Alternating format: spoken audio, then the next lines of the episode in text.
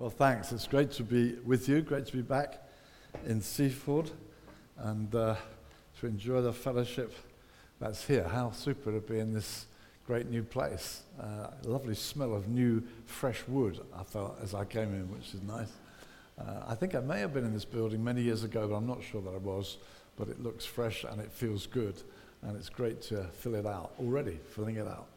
And uh, great pleasure to be with you. I have brought a few books that you'll find on the table at the back. I'd like to mention that. The uh, message this morning about Romans will be emphasizing the place of the grace of God. And I just want to commend to you God's lavish grace. Uh, I'm just thrilled. It's just been uh, translated into many languages and I've letters from people saying it was life changing. So if you've not had a chance to read that, I commend that to you. Um, interestingly, uh, No Well Worn Paths is the story uh, of Newfrontiers, really. Lots of people asking these days, how did it get started? Well, much of it started here. Uh, in this town. So if you haven't had a chance to read that, it's there. I saw it on Amazon because it kind of went out of print for a while. And on Amazon, £15. But for you, £4.99. Okay? so special price. And then just last of all, this is the most recent thing I've done um, Life Tastes Better. Uh, this is really a kind of gospel book. I think uh, anyone could be blessed by it, but it's especially written with a view to handing on to someone maybe you've had a chance to witness to, you've had a chance to share your faith with, and sometimes we kind of run out. We think, oh, I wish I'd have said it clearer. I wish I'd have taken more advantage of it. Or something you, you had a good chat and say, hey, take this. Friend of mine wrote this story, and uh, uh, we, we bumped, Wendy and I, my wife and I, bumped into a lady uh, having a pub lunch recently, and she was really interested in the gospel. She was very keen to take it. Our neighbour's taken it, uh, and it's only £1.50, so it's cheaper than a birthday card. So you might want to have two or three in your handbag for, and pray, God, let me meet someone today. Let there be an opportunity, and just to pass on that, commit this to you. And this, uh, so those are on the table. Please take advantage of those uh, at the end. And we're turning to the book of Romans, which is where I understand you are. And uh, I'm going to read uh, from, uh, let me see, from verse 15. Okay, I'll read from verse 15 of Romans and chapter 5. Great book to read, a great epistle, probably one could say the most important epistle, arguably, in the New Testament, where Paul sets out the gospel more explicitly, uh, perhaps than anywhere else terrific, wonderful book. Uh, I'm reading from the NASB, so it may vary if, with yours if um, you may have a different translation, but it won't be very, won't be very different. Okay, Romans uh, chapter 5 uh, from verse 15. And Paul is comparing and contrasting the results of Adam's disobedience and Christ's obedience and saying the outcome is phenomenal. It's totally life changing. Either you're in Adam and his disobedience or you're in Christ. And the result of his obedience changes everything for us. So Romans 5:15 to the end of the chapter. But the free gift is not like the transgression. In other words, what Jesus did and what Satan did, oh, Adam did. For if by the transgression of the one the many died, much more the grace of God and the gift by the grace of the one man, Jesus Christ, abound to the many. The gift is not like that which came through the one who sinned. For on the one hand, judgment arose from one transgression, resulting in condemnation. But on the other hand, the free gift arose from many transgressions, resulting in justification. For if by the transgression of the one death reigned through the one, much more those who receive the abundance of grace and the gift of righteousness will reign in life through the one, Jesus Christ. I think maybe we'll stop there. Father, thank you so much for your presence with us. Thank you for your worthiness, Lord, that we have gladly sung of, your faithfulness Lord, that we reckon on it, we rest in it, we commit ourselves to it, the faithfulness of God. And Father, we, we pray right now, please, for the Holy Spirit to be our teacher, Lord, come, Holy Spirit, please lead us into truth. Let the truth do us good, we pray, Father. Glorify your great name in our lives. We ask it, Father, in Jesus' name. Amen. Amen. So, this uh, passage from Romans is talking about the contrast of what happened when Adam rebelled, when Adam refused to believe God, instead believed the lie of Satan, and, and turned the whole human race into sinners. From then on, the Bible calls us children of disobedience. We are the children of, if you like, his disobedience, which characterizes us. It's in our uh, DNA. We become sinners because of what Adam did. It's all to do with what he did.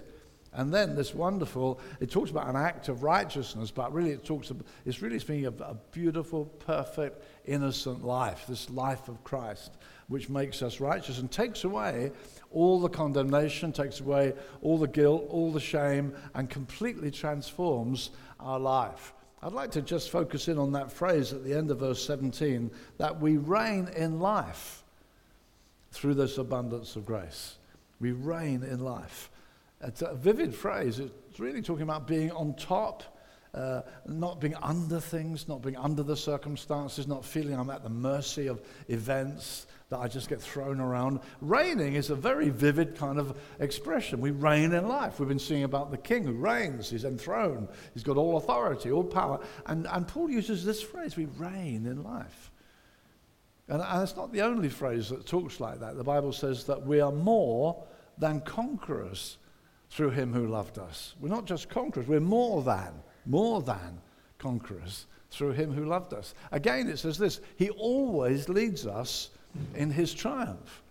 Always leads us in his triumph. Now, these are, are very sort of vivid phrases, really. You're more than a conqueror, always in triumph, reigning in life. You think, hmm, yeah, wouldn't it be great?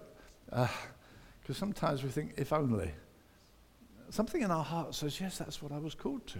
I was called to reign. I was called to kind of be on top. I was called to be more than a conqueror. Uh, and yet often we feel, Lord, sorry, it's not really like that. And particularly this time of the year when we, we come to the end of the year. I, I got a new diary yesterday. Uh, I just got it through Amazon. I got my new diary and uh, not one messed up page yet. And uh, I look back on last year, I think, mm, sorry, Lord, it wasn't exactly what I had hoped for. And we often feel like that. Lord, I'm sorry. I wish I'd done better. Uh, and I haven't messed up a page yet. Uh, now I've got a new opportunity, a new start. And it's sometimes times like that when we say, well, how am I going to do this? How am I going to, how am I going to reign in life? How, how shall I do it?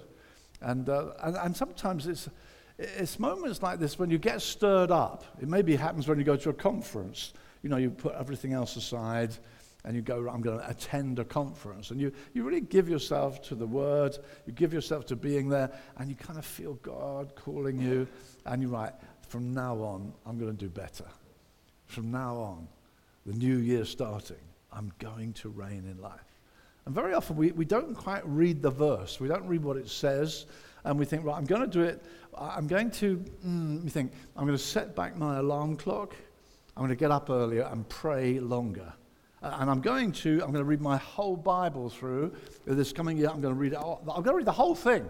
Uh, let me think, that's the 1,200 pages, right? So that's uh, how many pages I might have to read? Like maybe eight or nine pages a day. I'm going to do it. I'm Going to do it. I met a guy who said, I set myself to witness to one person every day. I'm going to reign in life. If I can take these rules uh, uh, and keep them, I'll reign in life. And so this rule, he, he, I'm going to witness to one person every day. And he told me he was going to, he was going to bed, and he just his head was going on the pillow. He thought, ah, oh, I've not witnessed to anybody today.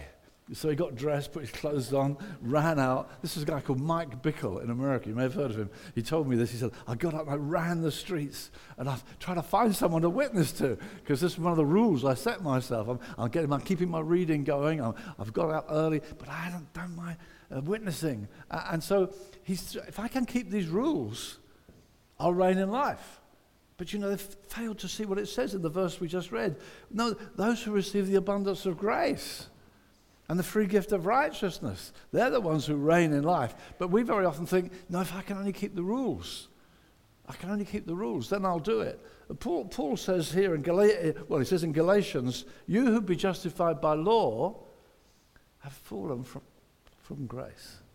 Now, funny, if we ever use that phrase, fallen from grace, we tend to use it for people who, you know, they don't come to church anymore, you know, fallen from grace. It's actually been borrowed out it's used in all kinds of secular context. I've fallen from grace. But when Paul said it, what he meant was this you have fallen from grace into rule keeping. You've fallen into laws. You've fallen into rules. Uh, and why did he say that to the Galatian church? Well, when Paul wrote to the Galatians, he wrote very similar to what he's writing here. And what happened at Galatia was this Paul had been there, he started a new church. There were wonderful things happening. You can read about signs and wonders and gifts of the Spirit. God's manifestly there. It's a healthy, lively church. And then Paul moves on. Uh, he's an apostle. He goes to do it again in another town. And when he's gone, the, the Judaizers, the Bible calls them, these, these Judaizers move in behind him. Well, who are Judaizers? Well, they're probably Christians with probably a Jewish background and they've embraced the gospel, but they're still confusing old and new covenants. And so they come in behind and, and they, say, they say to the, uh, the Christians in Galatia, hey, well done, you've received our Messiah. Uh, our Bibles, our Old Testament prophets told us that Gentiles would also receive our Messiah. Welcome, welcome. This is great. So glad you've taken him on board. Um, but we've known him for, for centuries, really if you really want to keep him happy, uh, there are some things you need to take on board. I mean, you must keep the feast days, and you shouldn't eat that kind of food. And actually, you should get circumcised. And they, they're, they're kind of adding things. And Paul hears about this and, and, and writes to them and says, You fools, you foolish Galatians, what's happening? What are you doing? What, you're trying to make perfect what is already perfect. You're trying to add to what Jesus did on the cross in order to bring it complete. And it's utterly complete anyway. So it's absolutely furious. And then he says this sin won't have dominion over you because you're not under law, you're under grace. He's teaching them, as it does here in Romans. It says, look, the law was added, but it was only added briefly. It was only added to, uh, uh, uh, to uh, show how sinful sin is. It cannot actually save you, it cannot actually transform you from the inside. And so he said, no, no, you're not under law. It's quite a statement, isn't it? Christians not under law? I thought Jesus said the law would never pass away. How come Paul says we're not under law? I wonder if I had a you know show of hands this morning. If I said, right, we're going to have a show of hands this morning. How many here believe that Christians are under the law? Or how many Christians here believe that Christians are not under the law? I think if I was going to ask for a show of hands, you know, we might be thinking, um, um, what's Jez doing? Oh, yeah, hold on. Because we're not quite sure where we are. And it's, it's very important we know where we are so we get the full power of this 17th verse that we reign in life through the abundance of grace. It's ever so important we understand what it said. So I just want to. Okay, I'll show you right now. We'll get. Okay, we'll get into it. Okay. Okay, we'll try and help you. We'll try and help you. I'll tell you what we'll do. We'll, I, think, I think Paul puts it most succinctly in the seventh chapter. Okay? So I'm going to turn over to Romans chapter 7. Turn over to Romans chapter 7. And we'll just read half a dozen verses. Do you not know, brothers, for I'm re- writing to those who know the law, that the law has jurisdiction over a person as long as he lives. That sounds pretty final, doesn't it? Has, the law has jurisdiction. The Ten Commandments, the law of God, what God gave initially to Israel, that's what the law is, madam. That's what the law is. It's what God spoke, what God's holy requirement. I'm speaking to those who know the law. The law has authority, jurisdiction over a person as long as he lives. Then he uses an interesting illustration. For the married woman is bound by law to her husband while he's living. But if her husband dies, she's released from the law concerning the husband. So then, if while her husband's living, she's joined to another man, she should be called an adulteress. But if her husband dies, she's free from the law, so that she's not an adulteress, though she's joined to another man. Therefore, my brothers, you also were made to die to the law through the body of Christ, so that you might be joined to another, to him who was raised from the dead, in order that we might bear fruit for God. Verse 6 Now we have been released from the law, having died to that by which we were bound, so that we serve in newness of the Spirit, not in oldness of the letter. So the imagery Paul is using in these verses is one of marriage. He says, like, the law is our husband. That's the imagery he's helping us to see our relationship. The law is like an overbearing, if you like, husband, one who has requirements. You shall not do this, you shall not do this. That's how the law speaks to us. This is God's holy requirement. He has authority over us. We are married. This is what this verse is saying. He is our husband, as it were. He speaks authoritatively into our lives. These are his holy requirements. And you can't really argue because they're good laws. They're holy and righteous and true. They're good laws. You can't argue with God's holy law. And so you think, yeah, I'm under this authority. Now, another thing we just need to remember this, and I'll come back to it later, but just to feed it in. The Bible says that Satan is the accuser of the brothers and sisters. His name, Satan, means accuser. It means accuser. He is constantly saying, You're no good. Call yourself a Christian. What do you think you are? And it bombards your mind. It's no good thinking, I won't go where Satan is. I won't go downtown. No, Satan is around us. He accuses us. He tells us things. And they're usually putting us down, He's trying to get your head down. He's the accuser. He keeps trying to condemn us. That's the battle that we often have to fight. And reigning in life has to do with getting above that. He's the accuser. So we'll come back to that later. But we are here seen as the, the, the one married to the law. And the law has authority over us. He's making these requirements of us. He's like a husband saying, This is what we must do. You can't argue with him because he's right. But he never, he never lifts a finger to help. I don't want to see too many wives saying, I think maybe he's talking about you, dear. Uh, so he tells you what you're supposed to do. He can't argue because he's right.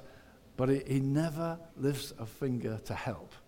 And Jesus says this the law will never pass away. All right, so you are permanently married to a fault finding, perfect husband who never helps you. And he's never going to die. Isn't that great? It's wonderful. And then Paul, amazingly, in verse 4, kind of turns it on its head in an unexpected way. It sounds like this law has to die to set you free. We need to get rid of this husband. That's what it sounds like. But in verse 4, he says, You were made to die to the law through the body of Christ. So a death has taken place that sets us free, but it's not the law, because Jesus said the law's never going to pass away. And Paul says elsewhere, the law is good, provided you use it lawfully. It's not for the righteous, it's for sinners. Because here it says in verse 4, you were made to die to the law through the body of Christ. Now, what does that mean, through the body of Christ? Well, we've been seeing in chapter 5, we have been united with Christ. And what happened to Adam originally wrecked us, but what Jesus performed has put everything right. That's what all chapter 5 is about. What he did put everything right. So Jesus had two relationships with the law, if I can put it that way. First one was this complete innocence. That's the word the Bible says. Jesus was innocent, he never broke the law. He said at the end of his life, Which of you convinces me of sin? He was perfect, he was innocent. He says, The devil's coming, he's got nothing on me. He was a spotless lamb. There was no sin in him. So Jesus' first relationship with the law was perfection. He fulfilled the law superbly. And then we find this. When he comes to the cross, this is the great central truth of the gospel. When it comes to the cross, the Bible says God made him who knew no sin to be sin for us. God made him who knew no sin, he was not a sinner, to be sin. When Jesus was on the cross, he took our place, the substitution was made, and God made that righteous one to be the personification of every uh, guilty, law breaking sinner. He, he, he bore it in himself on the cross. And then the law was thoroughly vindicated, and Jesus died like a sinner. Why have you forsaken me? He took our guilt, he took our shame completely. He died to the law. The law is thoroughly vindicated. God's law has to be vindicated. God's righteousness must be honored. His holiness must be holy. He must stay holy. He can't say, oh, all right, we'll just forget it. We'll forget. No, no, no. This price has to be paid. And Jesus took away our guilt. Hallelujah. He took away our shame. And wonderfully, Paul says, You were made to die to the law through the body of Christ. Because what happened to Christ is on our account. It's like it happened to us. You know, the word Christian only appears three times in the New Testament. Only three times. The phrase in Christ appears dozens and dozens and dozens of times because that's the, Paul's favorite phrase for a Christian someone who is in Christ. That we are in him. What happened to him is reckoned to our account. Hallelujah. So we were made to die to the law through the body of Christ. Jesus took the full guilt of the law. The law is vindicated. He died once and for all. It's finished. It's done. The price is paid. It's over. That's what the scripture is telling us. We have been set free by that. And so it says in verse 6 you've been released from the law, discharged. Lloyd Jones, the great Dr. Lloyd Jones, probably the greatest preacher of the last century, uh, he, he, said, he gave this illustration for this verse. He said, It's discharged is the same word you'd use if you were a soldier and you completed a, maybe some military service for a couple of years, say, and uh, you know the sergeant has shouted out, you do exactly what the sergeant tells you, and, uh, and then there comes the moment you're discharged. And, and he, he, imagines a soldier strolling over the parade ground with his jacket over his shoulder and got no tie on, and uh, he's just free as a bird. And the soldier, the, the sergeant turns the corner and says, Soldier! Says, ah, Sarge! You think, hey, wait a minute, I'm out of here. I'm out of here. Bye, Sarge. And he said, Doesn't matter how much the sergeant shouts at you, he can't touch you because you're discharged. You're discharged. You're no longer under the sergeant. You're no longer under the law. You have been discharged from the law, released from the law, died to that by which you were bound. You can serve now in newness of the Spirit, not in oldness of the letter. Or to go back to verse 4, where we see this marriage relationship, he says this You were made to die to the law through the body of Christ so that you might be joined to another. Ah, the marriage imagery is still there. You've died to this rule keeping husband that you might be joined to, as speaking of marriage now, to him who was raised from the dead. So, who are we talking about now? We're talking about Jesus. So now we're no longer married to law, we're married to Jesus. And it says this so that you might bear fruit for God. Now, that, that theme, fruit bearing, has never been mentioned in relation to law. The law can tell you God's holy requirements, but it doesn't make you fruitful. In fact, it says plainly in Galatians 3 and 21, let me just read that to you. Galatians 3:21, if a law had been given which was able to impart life, then righteousness would have come by the law. It's ever so important. If a law had been given that could impart life, then righteousness would have come by the law. In other words, let's get, let's get into the schools. Let's get in among these teenagers that are so confused today. Let's tell them, you shall not steal, You shall not bear false witness. Let's tell them, tell them the law. Just tell them the law. And that'll change everything. It'll change the nation. Let's just get out there, tell them the Ten Commandments. It'll change the nation. Paul says if a law had been given that could impart life, then righteousness would have come by the law. But the, the law doesn't impart life. The law is an impotent husband. He doesn't impart any life. He tells you the holy requirements, but he doesn't, he doesn't impart life to you. And so Paul says here in chapter 7 and verse 4 you've died to the law that you might be joined to Christ, that you might bear fruit. Ah, I found a potent husband. I found one who imparts life that I might bear fruit. Jesus said this Abide in me, and I in you, you'll bear fruit. He says things like this My peace I give you, my love, I pour it out in your heart. My joy, I'll give it to you. Jesus is a life imparting husband. He changes me from the inside. So we no longer serve the letter, we serve in the spirit. We're joined to God who imparts life to us. The law simply told us the rules. The law just said, you shouldn't do that, you shouldn't do that. Should. And so the law brings us an awareness of guilt, an awareness of, I fall short of God's holy standard, but it can't change me. And so believers need to understand I'm no longer under law. Jesus paid the full price for my guilt, my shame, my falling short. He's paid it. It's all over. He died once and for all. It's all over. And we have no longer any relationship with the Lord. We're discharged. So we can be joined to Jesus, who's a life imparting husband. You see, sometimes you ask Christians, how are you getting on? Reigning in life? How are you getting on? Mm, a bit up and down, bit up and down. I want to suggest we're not so much up and down as kind of husband to husband. We forget how to relate to God. It's like, I feel I'm not doing very well. Sorry, Lord, I don't feel I'm doing very well. I don't feel I've walked with you as I'd like, so I tell you what, Lord, I'll, I'll just go and keep this rule, and I'll keep this rule, and I'll keep this rule.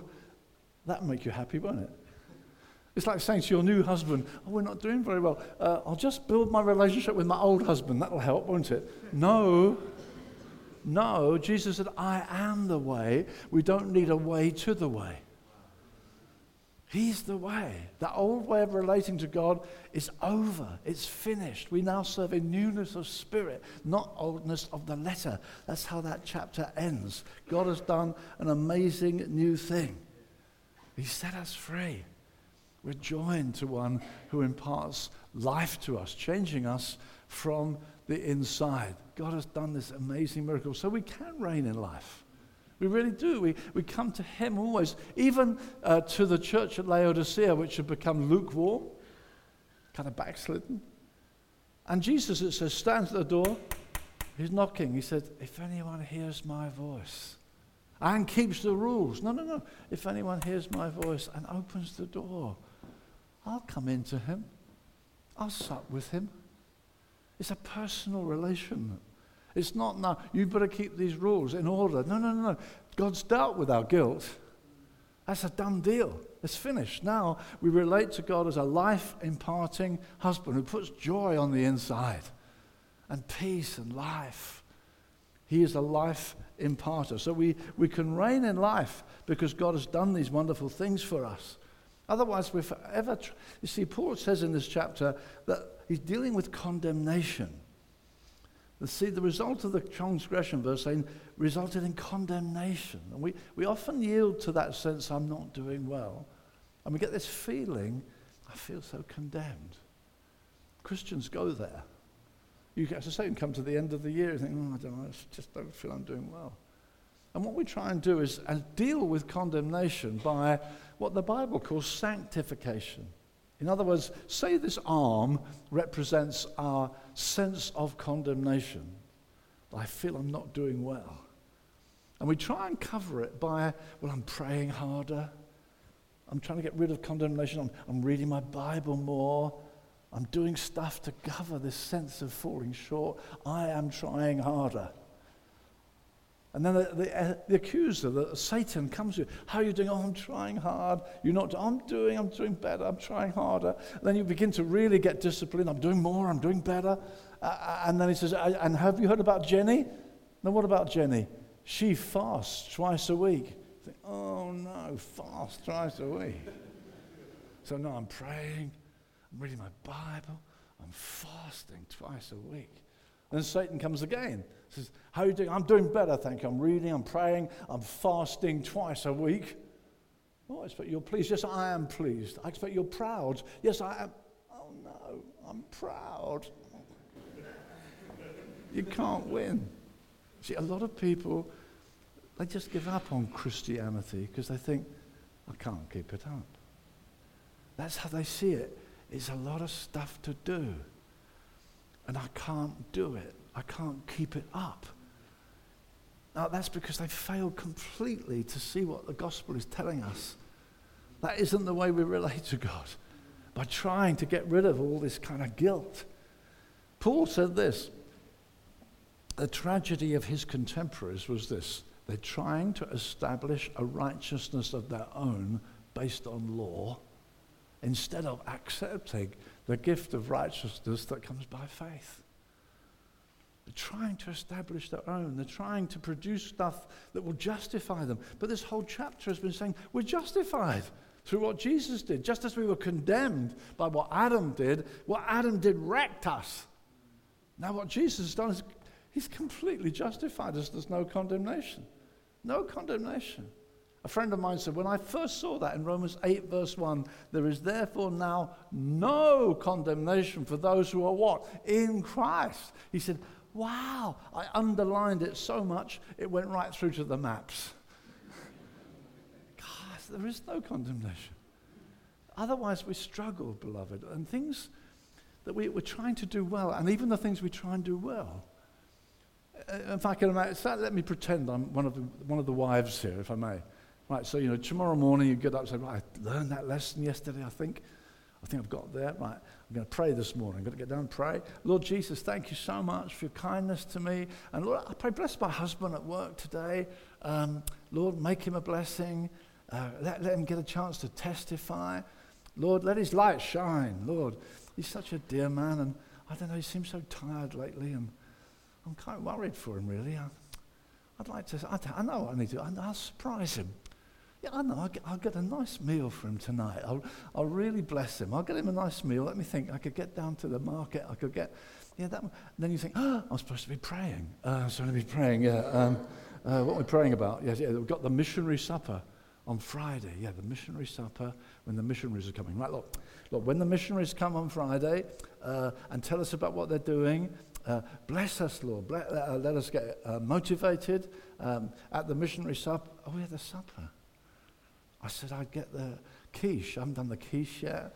I need to buy some salad. I need to, I need to get some salad. Yeah. Well, I know what I could do. I could go and get the salad. And uh, then at the same time, I could get the meal for my husband as well. That'd be fun. Yeah, I could shoot down there. No problem at all. We'll get the salad. I'll get the quiche. And then Satan comes. O mighty woman of intercession, are you prevailing in the heavenlies? You think, prevailing in the heavenlies? I'm a useless prayer. Can't pray for toffee. Brain goes out the window. I get, oh, I try, I can't do it. I'm useless. I better get back, back to my Bible reading. Where was I? Uh, yeah, um, yeah, 13 days behind, wasn't I, in my uh, readings? Yeah, what was it? Leviticus chapter 4, I got to, I think. Yeah, Leviticus uh, chapter 4. Yeah, there it is. Then the priest shall remove all the fat of the bull of the sin offering and the fat that covers the entrails and all the fat which is on the entrails and the two kidneys with the fat that's on them which is on the loins and the lobe of the liver which he shall stop that. And he which he shall remove with the kidneys. You see and then and then satan says getting a lot out of it are we? You say, you say i don't know what the bible's all about I don't understand. I'm a useless Christian. I can't pray. I can't read the Bible. I'm a useless Christian. I shall probably now have a terrible day because I had a bad quiet time. Anybody recognize this? Whoa. Anybody recognize this? It's, it's the way some of us think. We think, I've got to keep this performance going. Instead of seeing prayer as a place I get help, it's a thing I have to do. Instead of seeing the Bible giving me, I don't understand it, I'm useless. You see, and we instead of, no, no, I'm not useless, I'm in Christ, I'm righteous. He's my Father. That's why some people, when they say, when you pray, start with confession and it clears the deck. Don't do it. Jesus didn't say do that. Jesus said, when you pray, say, Father, hallowed be your name. That's what Jesus, they said, teach us to pray. Right, do this. Father, hallowed be your name. Your kingdom come. See, when we start with, Lord, I'm so sorry, you see, you've got an enemy called the devil. You say, I'm so sorry about this, and he'll say, Yeah, and that. Oh, yeah, that as well. Sorry about that too.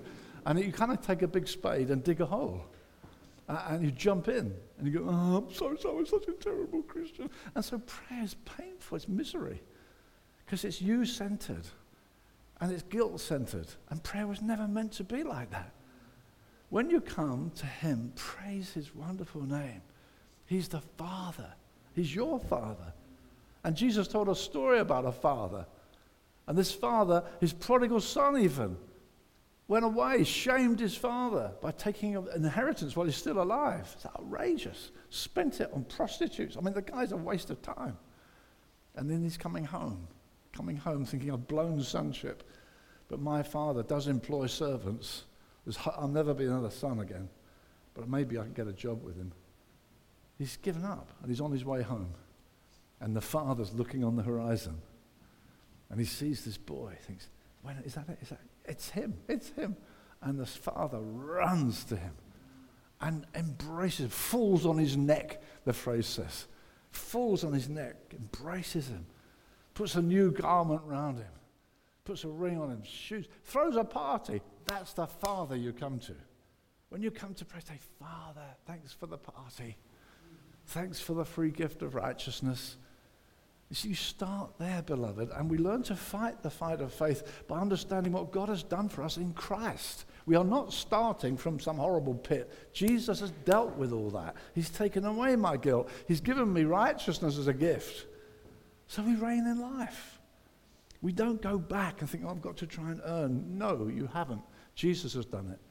That's what chapter 6, 5 is all about. And it's leaning into 7. He's just saying, what about the law then? But chapter 5 is saying this Adam made you a sin, and now you're in Christ. He's made you righteous. There is no condemnation. Hallelujah. Changes everything. Even in the Old Testament, and we close with one or two illustrations. In the Old Testament, they were told to bring a lamb and present it to the priest but it had to be a perfect lamb. In Malachi, it says this, the end of the Old Testament. It says, You promise a lamb, and you say, Well, this one's diseased. That'll do for God. This one's messed up. I'll give that to you. He says, God, I hate that. God says, No, you've got to bring a perfect lamb.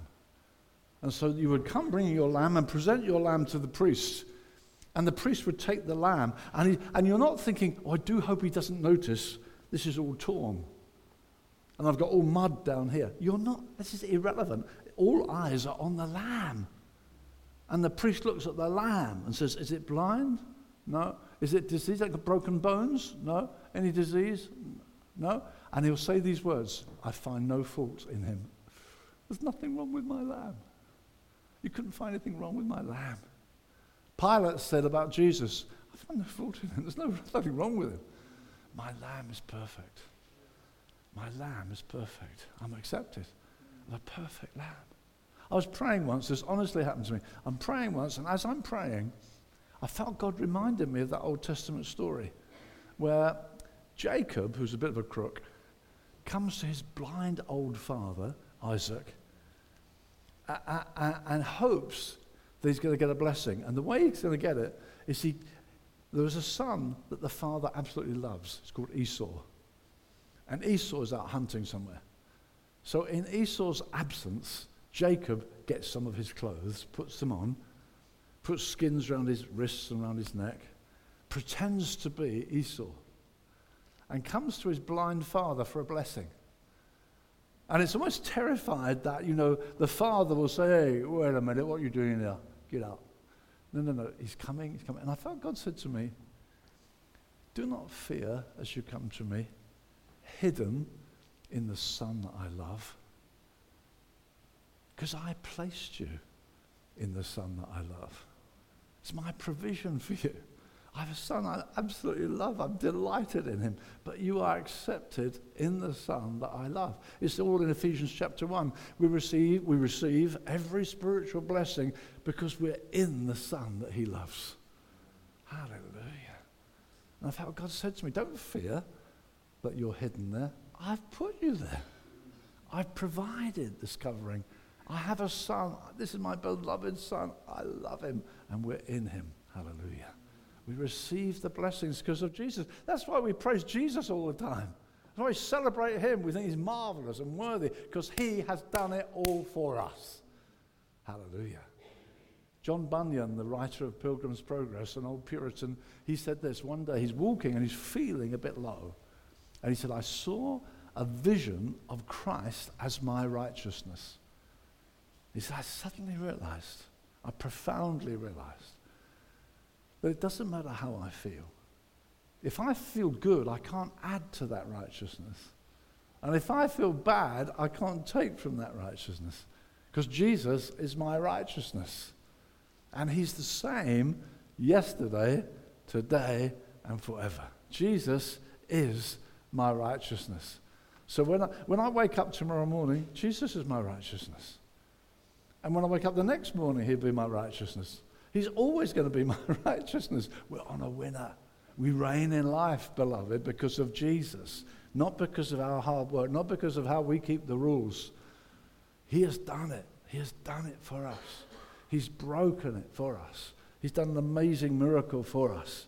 It says in Hebrews 10 that the priests in the Old Testament could never sit down because they had to offer another sacrifice, another sacrifice, another sacrifice. But it says in Hebrews 10:14, he has sat down. For by one offering he perfected for all time those who are being sanctified. He's done it. He's done it. It's finished. A wonderful cry.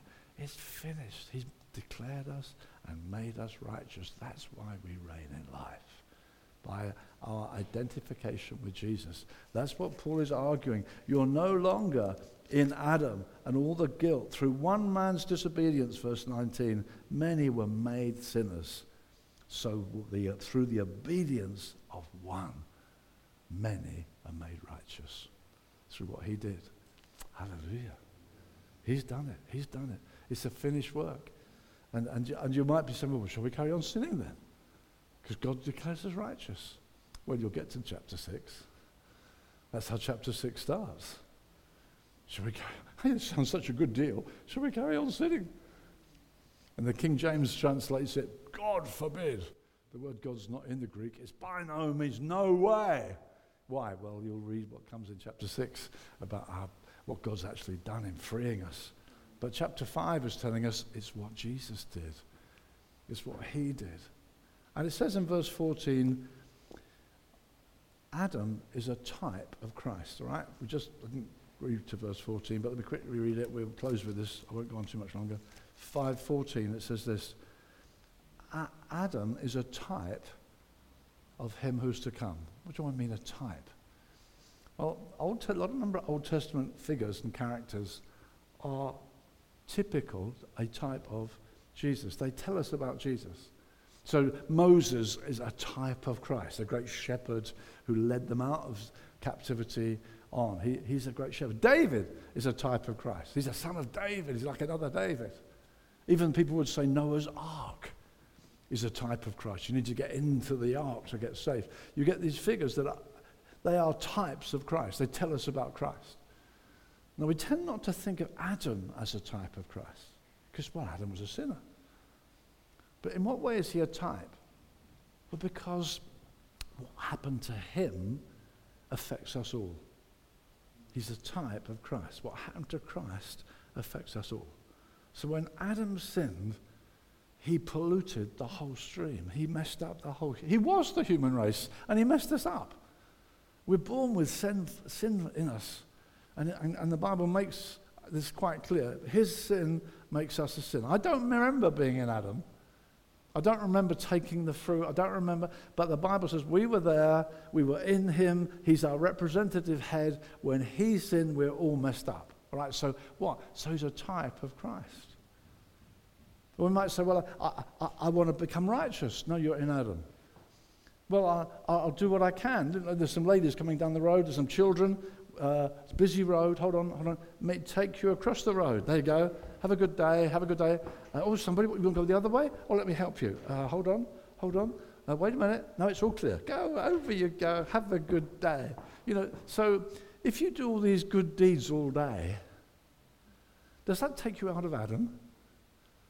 No. Nicodemus came to Jesus and said, You need to be born again. You need to be born again. Otherwise, all your righteousness is as filthy rags. That's right. So, all, you know, all this stuff, you're still in Adam. He's a, Adam's sin. You need to get born again. You need another life. Any, all this good stuff you do, the Puritans said, they are but uh, sin. Well, I've got the phrase they use. Blow it. Sorry. they're, they're, still sin anyway. You're, you're just trying hard, but you're still in Adam. So he's a type of Christ. So now I'm in Christ. Now I'm born again. Now I've given his righteousness. Hallelujah. So now, so now I go down to the street and there's some little children. And I just say, out of the way, I'm going cross. Hallelujah. and I, am I still righteous? Well, are you still in Christ? Yes, I am. I'm still in Christ. So now I'm a righteous granny basher. I've just got, you know, because Jesus, uh, he's a type. What he is makes me. And that's why this question comes well, shall we carry on sinning then? No, we need a whole new load of teaching, which will come in Romans 6. But God has made me righteous as a gift. It's amazing. This is amazing grace.